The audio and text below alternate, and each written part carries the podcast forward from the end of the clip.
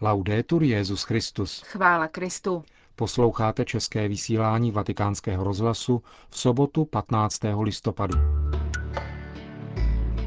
Benedikt XVI. se setkal se členy Papežské rady pro lajky a potom přijal účastníky mezinárodní konference pořádané Papežskou radou pro pastoraci ve zdravotnictví.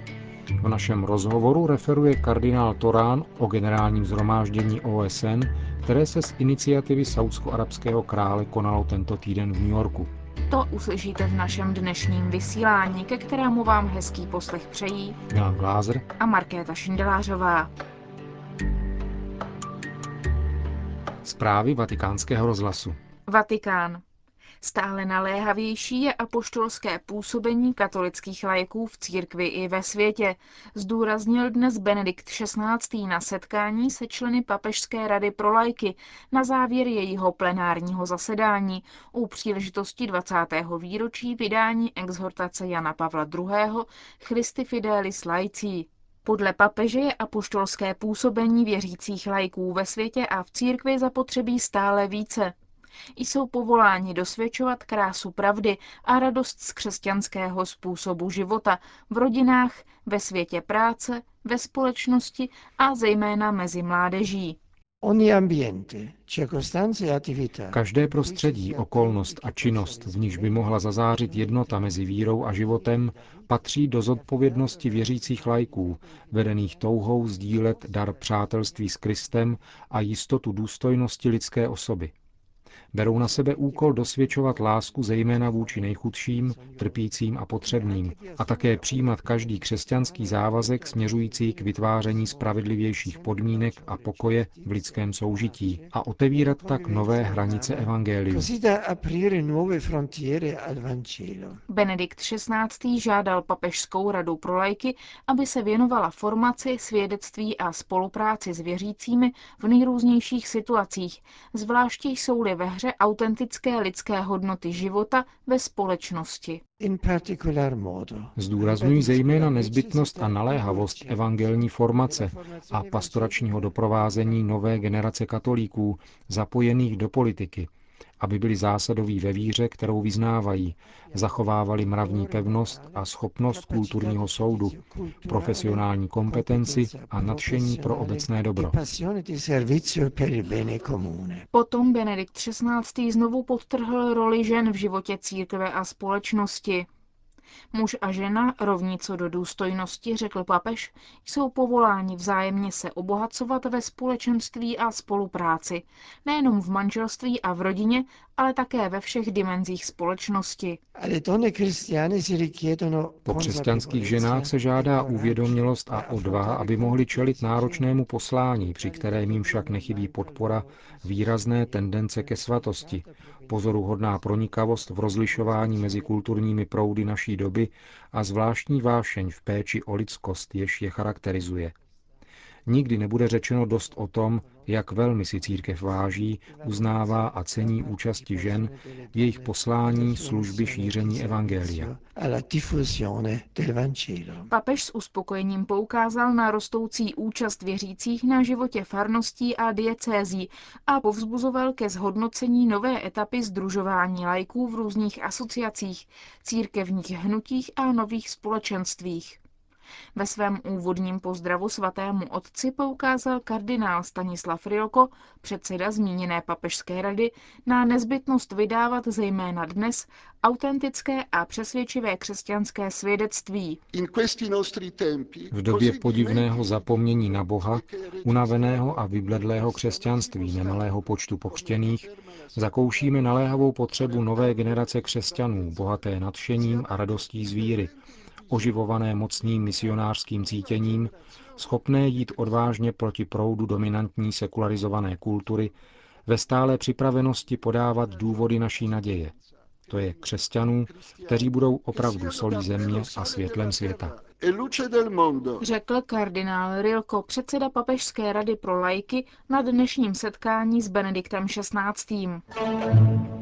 Benedikt XVI. jmenoval státního sekretáře kardinála Tarcísia Bertoneho svým legátem na šestém světovém setkání rodin, které se bude konat v Mexiku od 13. do 18. ledna 2009. Otázku, proč se světového setkání rodin neúčastní svatý otec, odpověděl již dříve kardinál Ennio Antonelli, předseda Papežské rady pro rodinu, která toto setkání organizuje. Rozhodnutí bylo přijato na základě zdravotních důvodů, věku Benedikta XVI. a klimatických podmínek na místě konání, jež se nachází v nadmořské výšce 2000 metrů. K účastníkům setkání rodin v Mexiku však svatý otec promluví v přímém přenosu přes satelit. Vatikán. Nemocným dětem je třeba nabídnout tu nejlepší kvalifikovanost a lidskost, zdůraznil Benedikt XVI. dnes dopoledne účastníkům končící 23. mezinárodní konference, kterou ve Vatikánu pořádala Papežská rada pro pastoraci ve zdravotnictví. Při audienci, kterou jim udělil, papež vyjádřil naději, že tato konference přispěje ke zvýšení citlivosti veřejného mínění na povinnosti vůči dětem a jejich harmonickému tělesnému i duchovnímu rozvoji. Upozornil na potřebu zlepšit hygienické a zdravotnické podmínky v některých zemích, což by mělo za následek snížení vzniku mnoha nemocí a celkově by prospělo vývoji a zdraví dětí. Výzva zahrnuje všechny, rodiny, lékaře i ostatní zdravotnický personál. Medicína někdy stojí před obtížnou volbou, například pokud se týká dosažení rovnováhy v trvání a zřeknutí se terapie tak, aby byla zajištěna adekvátní ošetření skutečných potřeb malých pacientů a nepodléhalo se experimentalismu. Není zbytečné připomínat, že v centru každého lékařského zákroku musí být vždy docílení opravdového dobra dítěte, musí být brán ohled na jeho lidskou důstojnost se všemi právy. Je třeba o něj vždy pečovat s láskou, pomáhat mu čelit utrpení a nemoci, a to také před narozením, v míře odpovídající situaci. Je nutné mít na paměti také emoční dopad nemoci a léčby, které je dítě vystaveno a která je mnohdy velmi invazivní, a zajistit neustálou komunikaci s rodinou, Jestliže zdravotnický personál, lékaři a sestry cítí tíhu utrpení malých pacientů, kterým slouží, lze si velmi dobře představit, o kolik větší je bolest, kterou zažívají jejich rodiče.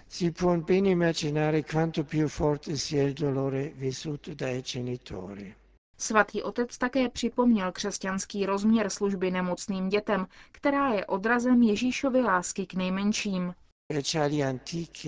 Už ve starověku byla uznávána důležitost respektu k dětem, daru a cenému dobru společnosti, kterému byla přiznána lidská důstojnost, kterou má v plnosti už v té době, kdy ještě není narozeno, když se ještě nachází v matčině lůně.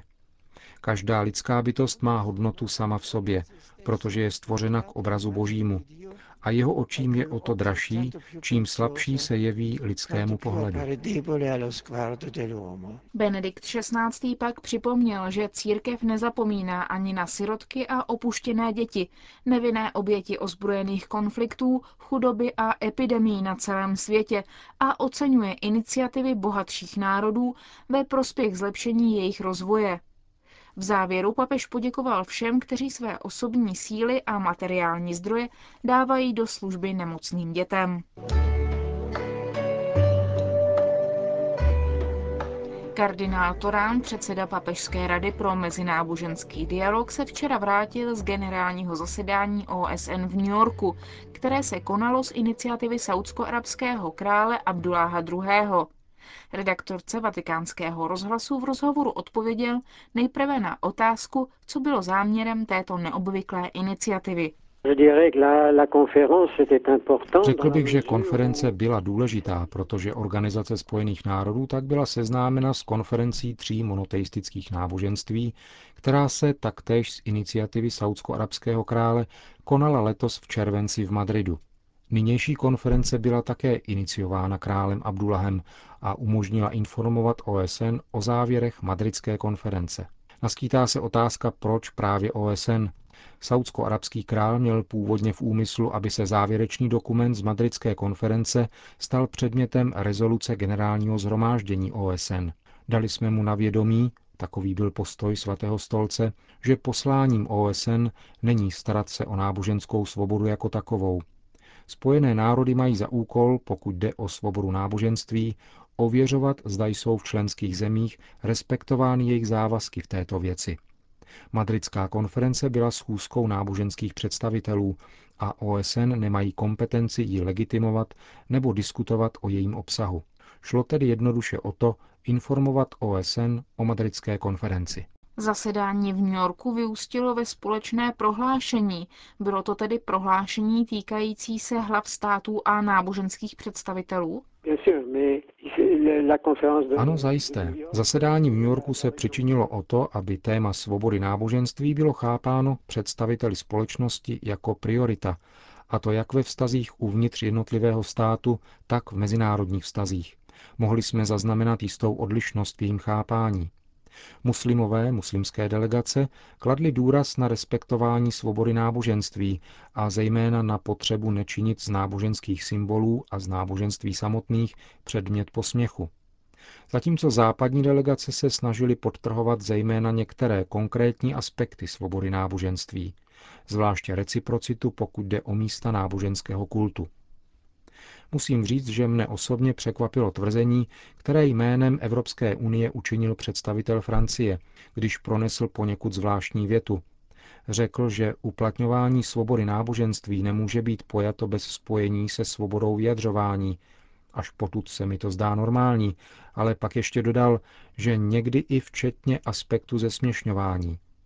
To mnohé delegace velmi překvapilo a já připravuji zvláštní vystoupení, ve kterém chci požádat o komentář či vysvětlení tohoto tvrzení, které se mi jeví jako nepřijatelné. Zasedání OSN v New Yorku předcházel katolicko-muslimský seminář pořádaný v Římě. Obě iniciativy se tedy doplňují nebo je tu riziko jejich rozmělnění? V podstatě je následnost obou těchto iniciativ pouhou zhodou okolností. Myslím si však, mohli to tak říci, že svoboda náboženství je dnes v módě a riziko jakéhosi rozmělnění tu tedy existuje. A proto je důležité, že svatý stolec se svými partnery dobře vyjasňuje specifičnost dialogu v rámci přesně vymezených komunikačních kanálů. Myslím si však, že v zásadě nejdůležitější je pochopení toho, že dialog znamená především naslouchání, vysvětlování vlastní víry. Nemění se náboženství, ale naslouchá se. A to je v podstatě novinka. V závěrečném prohlášení katolicko-muslimského semináře v Římě se nacházejí body 5 a 6, které jsou důležité, protože se v nich praví, pokud jde o svobodu náboženství, že jednotlivá společenství mohou praktikovat svou víru ať soukromně či veřejně. A také v šestém bodě zmíněného prohlášení, že náboženské menšiny musí být respektovány ve svých náboženských přesvědčeních a náboženské praxi, musí mít místo vlastního náboženského kultu a náboženství sama ani jejich zakladatel nesmějí být zesměšňováni. Tyto dva body prohlášení římského semináře jsou velmi důležité. Jak by bylo možné převést tyto body do praxe? A budou následovat ještě další společné konkrétní iniciativy mimo setkání dialogu a společných prohlášení? Plánuje se druhý seminář, který se bude za dva až tři roky konat v nějaké zemi s muslimskou většinou. Zatím jsme ve fázi příprav. Na závěr římského semináře jsem naléhal na to, že je důležité, aby tyto pokroky ve vzájemném respektování a poznávání přešly z vyšší roviny do těch nižších, tedy na úroveň mas. To je v této chvíli nejdůležitější. K těmto pokrokům totiž dochází na úrovni náboženských a politických představitelů, ale důležité je, aby to všechno dosáhlo k základně. Během své promluvy v New Yorku jsem zdůrazňoval, že náboženství bez ohledu na slabosti a protiřečení ze strany svých stoupenců jsou podstatnými nositeli smíření a pokoje. Kladl jsem velký důraz na fakt, že každý týden se miliony věřících zhromažďují ve svých synagogách, kostelech a svých mešitách, kde zakoušejí bratrství a připomínají si, že člověk není živ pouze chlebem. A to je kompetence, kterou jsme rozhodnuti dávat k dispozici všem. Říká kardinál Torán, který tento týden vystoupil na zasedání OSN v New Yorku.